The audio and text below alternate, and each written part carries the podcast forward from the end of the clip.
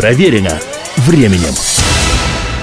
Приветствую всех, я Олег Челап, и эта программа «Проверена временем». Сегодня мы отправляемся в далекую эпоху 60-х годов, когда на американской рок-сцене появилась замечательная, выдающаяся группа из ничего ставшая классикой рока мирового. Это команда, которая сегодня слушается вдохновенно, а тексты ее песен представляют собой настоящую американскую поэзию второй половины 20 века. Об этом в поэтических подробностях обязательно сегодня поговорим. А сейчас будем слушать на настоящий рок эры хиппи. Дамы и господа, товарищи и дорогие люди, не спать. Только у нас сейчас и здесь группа Steppenwolf.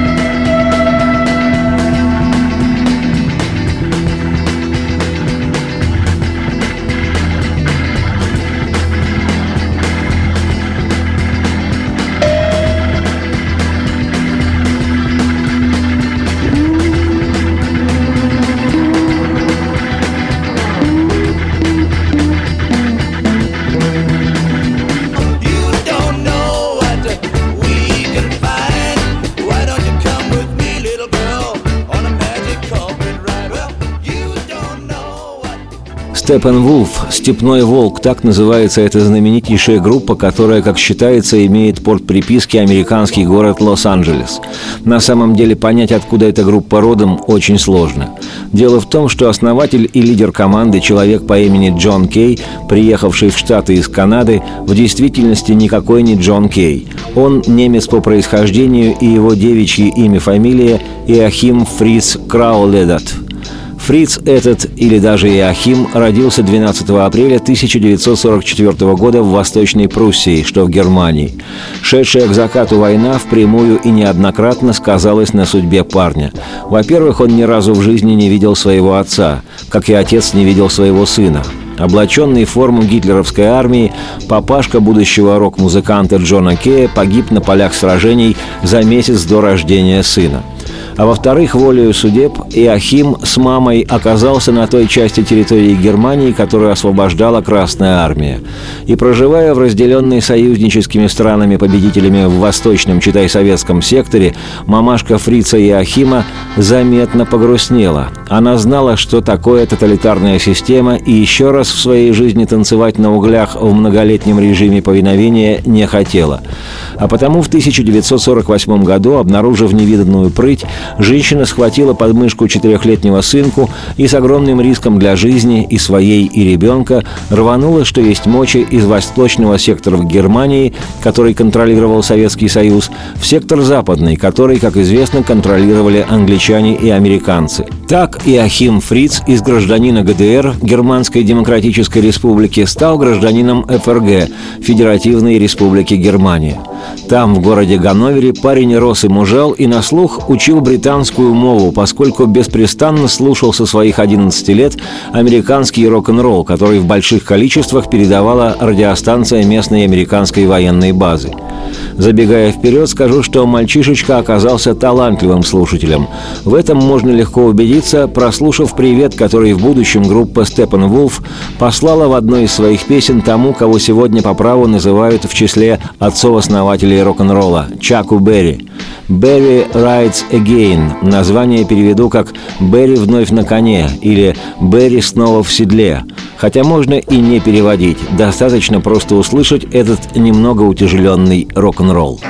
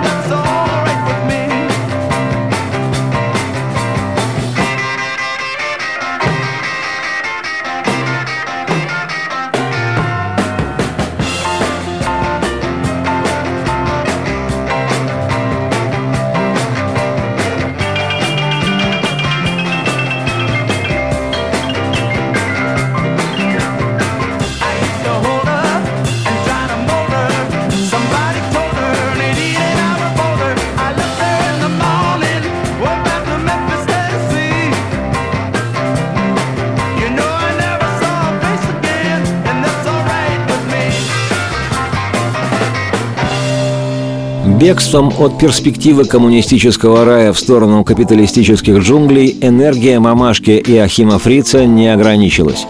Спустя 10 лет в 1958 году она, прихватив уже подрощенного 14-летнего сынку, перебралась с ним через океан в Канаду, в Торонто, в город хоккеистов и канадских лесорубов. И стать бы Иохиму Фрицу Крауледето или канадским лесорубом и валить бы лес, разговаривая с коллегами о женщинах, или не лесорубом, хоккеистом, и тогда играть бы за грандов канадского хоккея команду Торонто Мэйпл Ливс. Да только тот, кто хоть однажды вдохнул рок-н-ролльный воздух полным своим дыхом, уже ни лесорубом, ни хоккеистом не становится ни разу.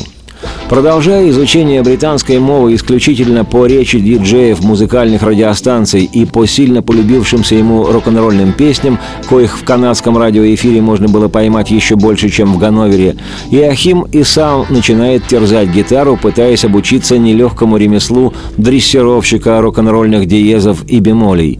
Именно под влиянием рок-н-ролла Иохим Ганс Крауледат и становится однажды Джоном Кеем – Окончив школу, Джон начал играть в небольших кафе и забегаловках, а вскоре познакомился с ребятами из местной группы The Sparrow «Воробей», игравшей блюз, и присоединился к ним.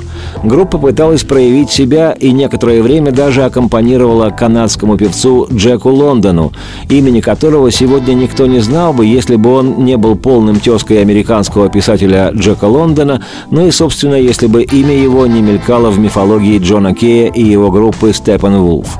С этим Джеком Лондоном группа The Sparrow, в которой тогда играл Кей, даже записала один сингл, но дальше этого не пошло поисках успеха блюзовая команда «Воробей» из Торонто решила податься туда, где шансов обрести успех было больше, в соседние североамериканские Соединенные Штаты, и перебазировалась сначала в Нью-Йорк ненадолго, а затем в место скопления хиповой молодежи, город-герой Сан-Франциско.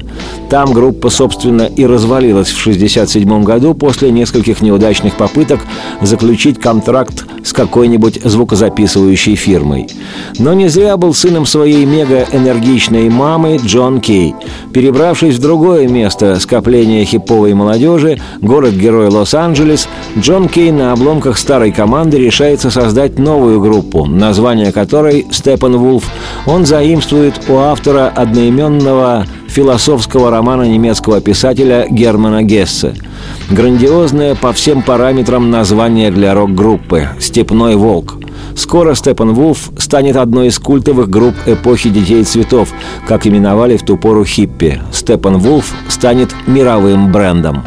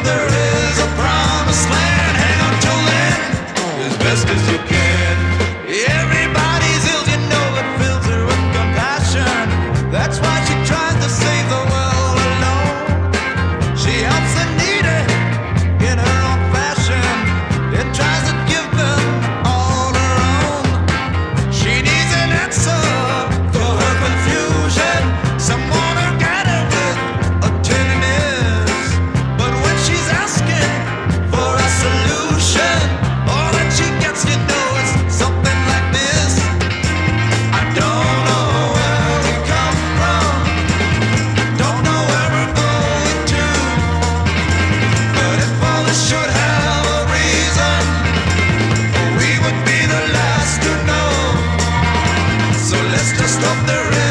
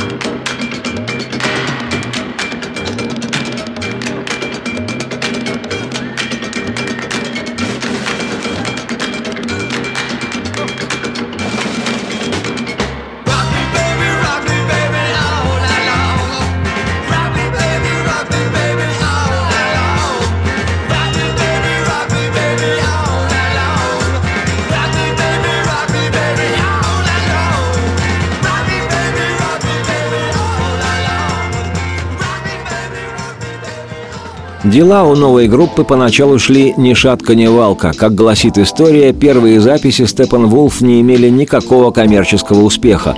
Группу, говоря по-простому, не замечали. Но ребята не гнулись, продолжали работать, в смысле играть свой рок. И летом 68 года в американский хит-парад стремительно врывается песня никому неизвестного «Степного волка» «Born to the Wild» – «Рожден быть свободным». Born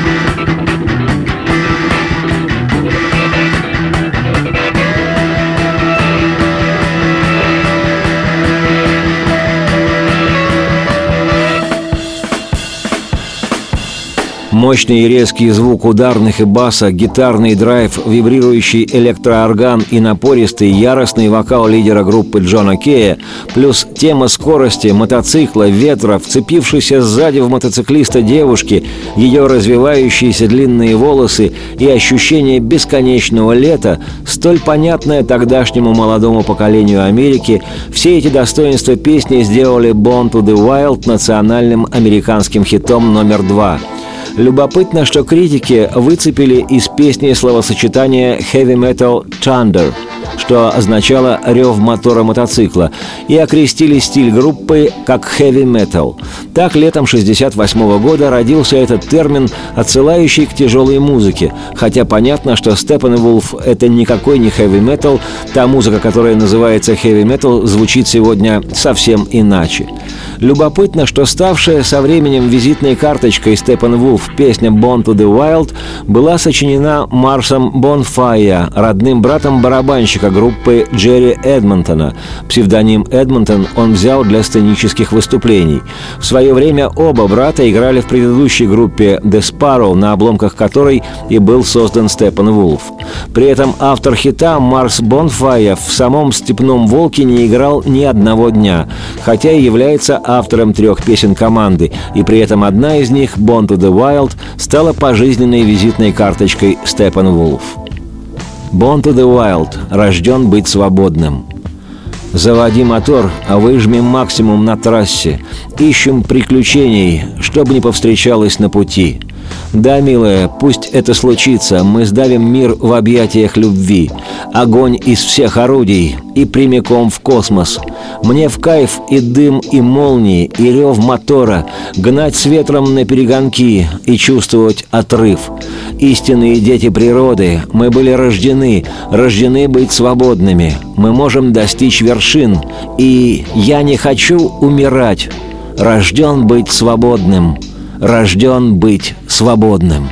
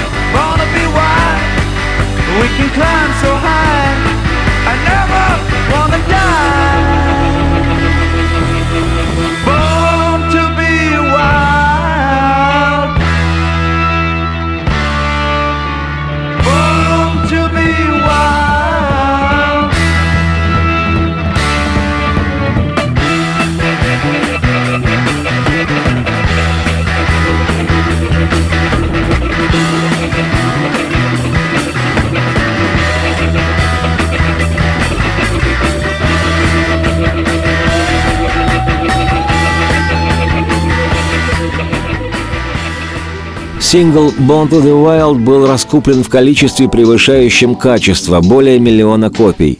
Вчерашняя голь перекатная музыканты безвестной команды Степанвулф проснулись богатыми и знаменитыми.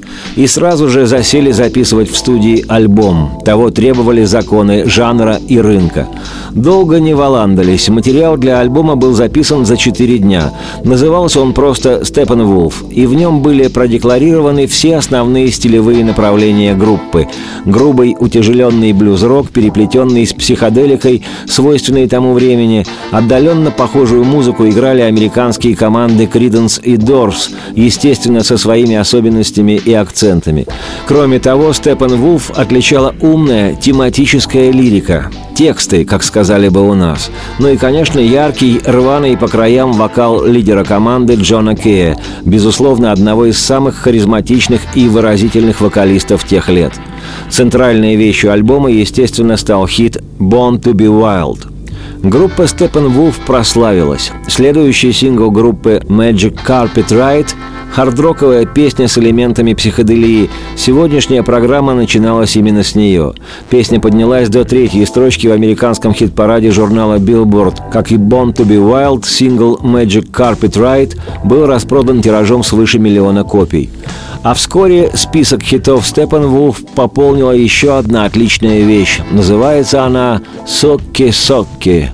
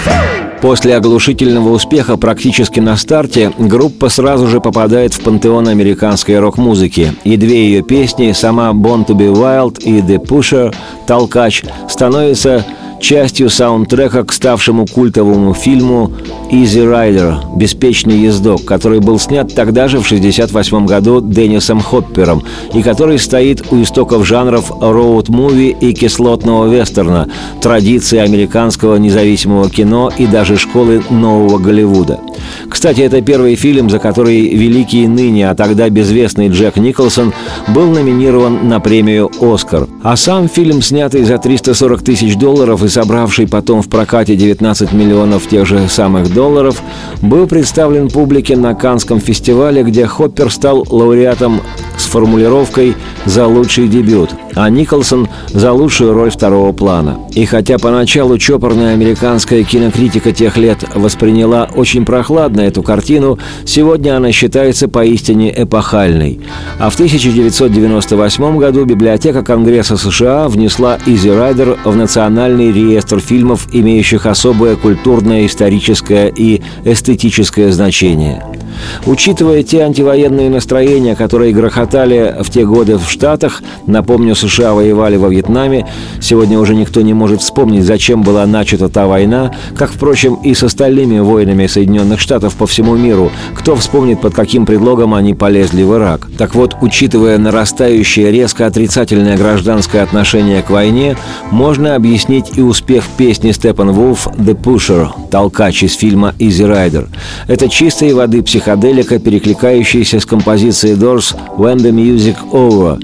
Только риф у Степан Вулф не органный, а гитарный, и вся вещь идет чуть помедленнее, чуть помедленней. Ты знаешь, я раскуривал травы, и, Боже, гонял на колесах. Но я никогда не касался того, что мог бы убить мой дух. Ты знаешь, я видел много людей, тех, что шатались вокруг, с надгробными плитами в их глазах. Но толкач не заботится, ах, будешь ты жить или умрешь. Толкач, черт возьми, толкач. Я говорю, черт возьми, толкач. Я сказал, черт, чертов толкач. Если бы я был президентом этой земли, знаешь, я объявил бы войну толкачу. Я прибил бы его, если бы он стоял. Я стрелял бы в него, если бы он бежал. Да, убил бы его своей Библией, бритвой, оружием своим. Чертов толкач! Черт возьми, острый шип, чертов толкач! Я говорю, черт возьми, проклятый толкач!»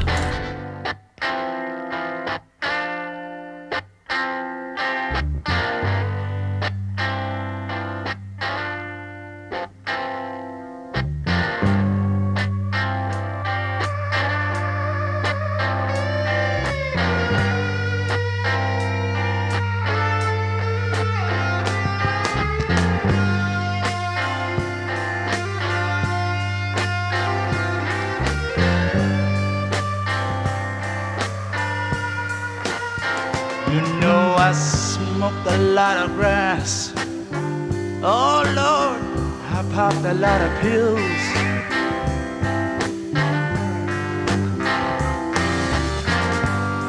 But I've never touched nothing mhm, that my spirit could kill.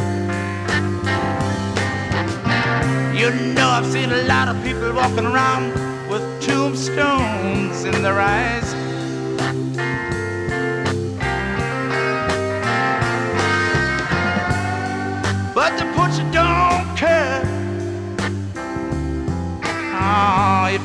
Live or if you die.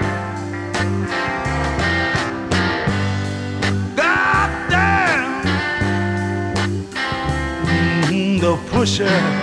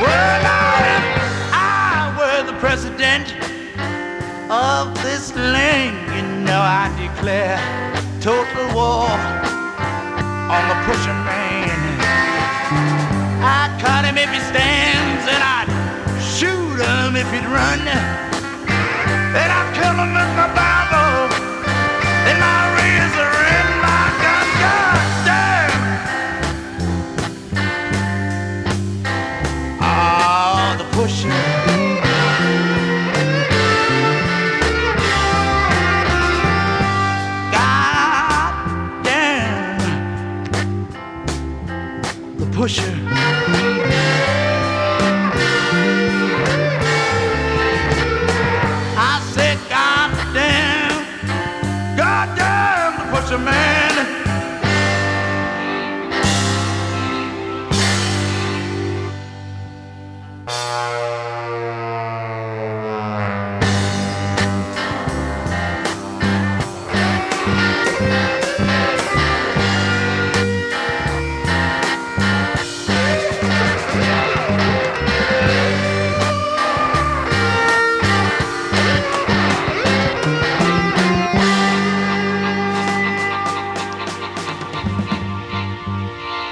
Дела у Степан Вулф шли очень даже неплохо, группа много выступала и записывала хорошие интересные пластинки, но, как часто бывает, меняются в команде музыканты, а то и вовсе распадаются ансамбли.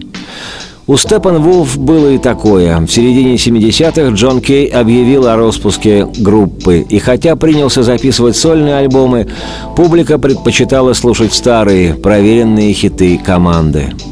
К 1980 году в мире существовало несколько коллективов под названием «Степан Вулф», не имевших, однако, никакого отношения к оригинальной группе конца 60-х.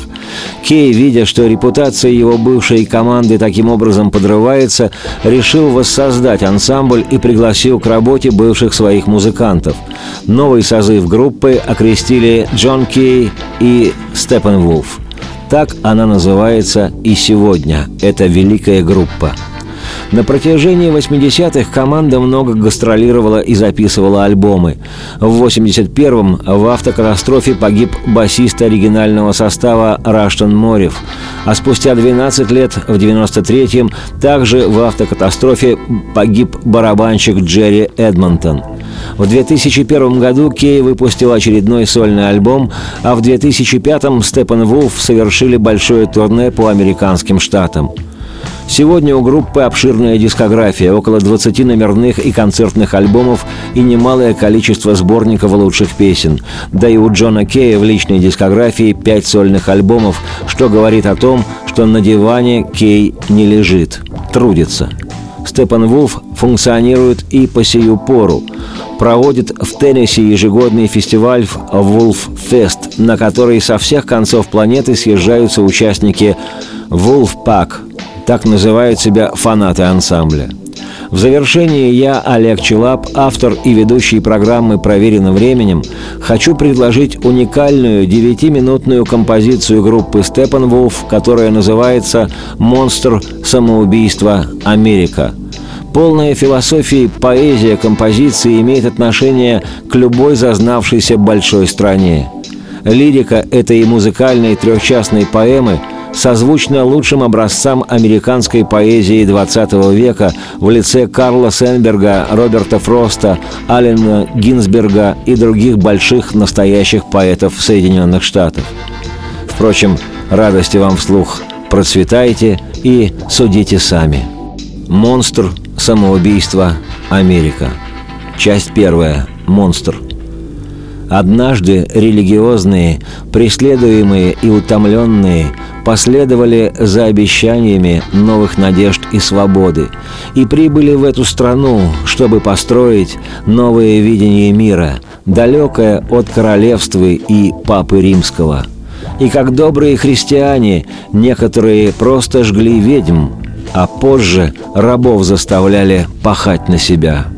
И по-прежнему рядом и так далеко – поисках чуда Америки они пребывали тысячами, чтобы ухаживать за дикой природой, и лишь терпеливо она улыбнулась и родила им ребенка, чтобы он стал их духовным началом и светом зовущим. И как только порваны были связи с короной, на запад в седле и фургоне двинулось все. И пока не связала железнодорожная нить, океан с океаном, многие жизни оборвались. И пока мы играли на повышение, разворовывали и раскупали родину нашу, мы попутно изничтожали индейцев. И по-прежнему рядом, и так далеко, в поисках чуда Америки – они пребывали тысячами, чтобы ухаживать за дикой природой. И лишь терпеливо она улыбнулась и родила им ребенка, чтобы он стал их духовным началом и светом зовущим. Синий мундир, серый мундир, они затоптали все, они запинали все это, точно собаки. И, закончив войну, заполонили все, так же точно, как свиньи. И хотя объясняют, что прошлое несправедливо, дух уходил самыми разными тропами. И спали те, кто этот дух защищал, спали друзья. И теперь это монстр. И не будем повиноваться. Часть вторая – самоубийство. Дух был свободой и правосудием и те, кто хранил его, кажутся щедрыми, добрыми. Его лидеры, как предполагалось, служили стране. Но теперь они не включают мозги. Просто люди давно разжирели и стали ленивы, и теперь голос их лишь бессмысленный смех. О законности и правопорядке лепечут они, но все это лишь эхо того, что им говорили. Этот монстр на свободе. Он сует наши головы в петли. А мы все сидим и смотрим. Города наши джунглями стали, коррупция землю разъела, за людьми наблюдает полиция, а люди не могут понять. Мы не знаем, как нам заняться делом своим. Просто весь этот мир должен быть таким же, как мы.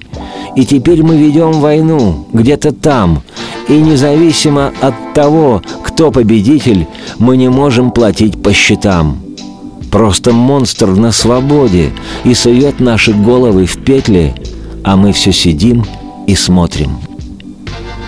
Часть третья. Америка. Америка, где ты теперь?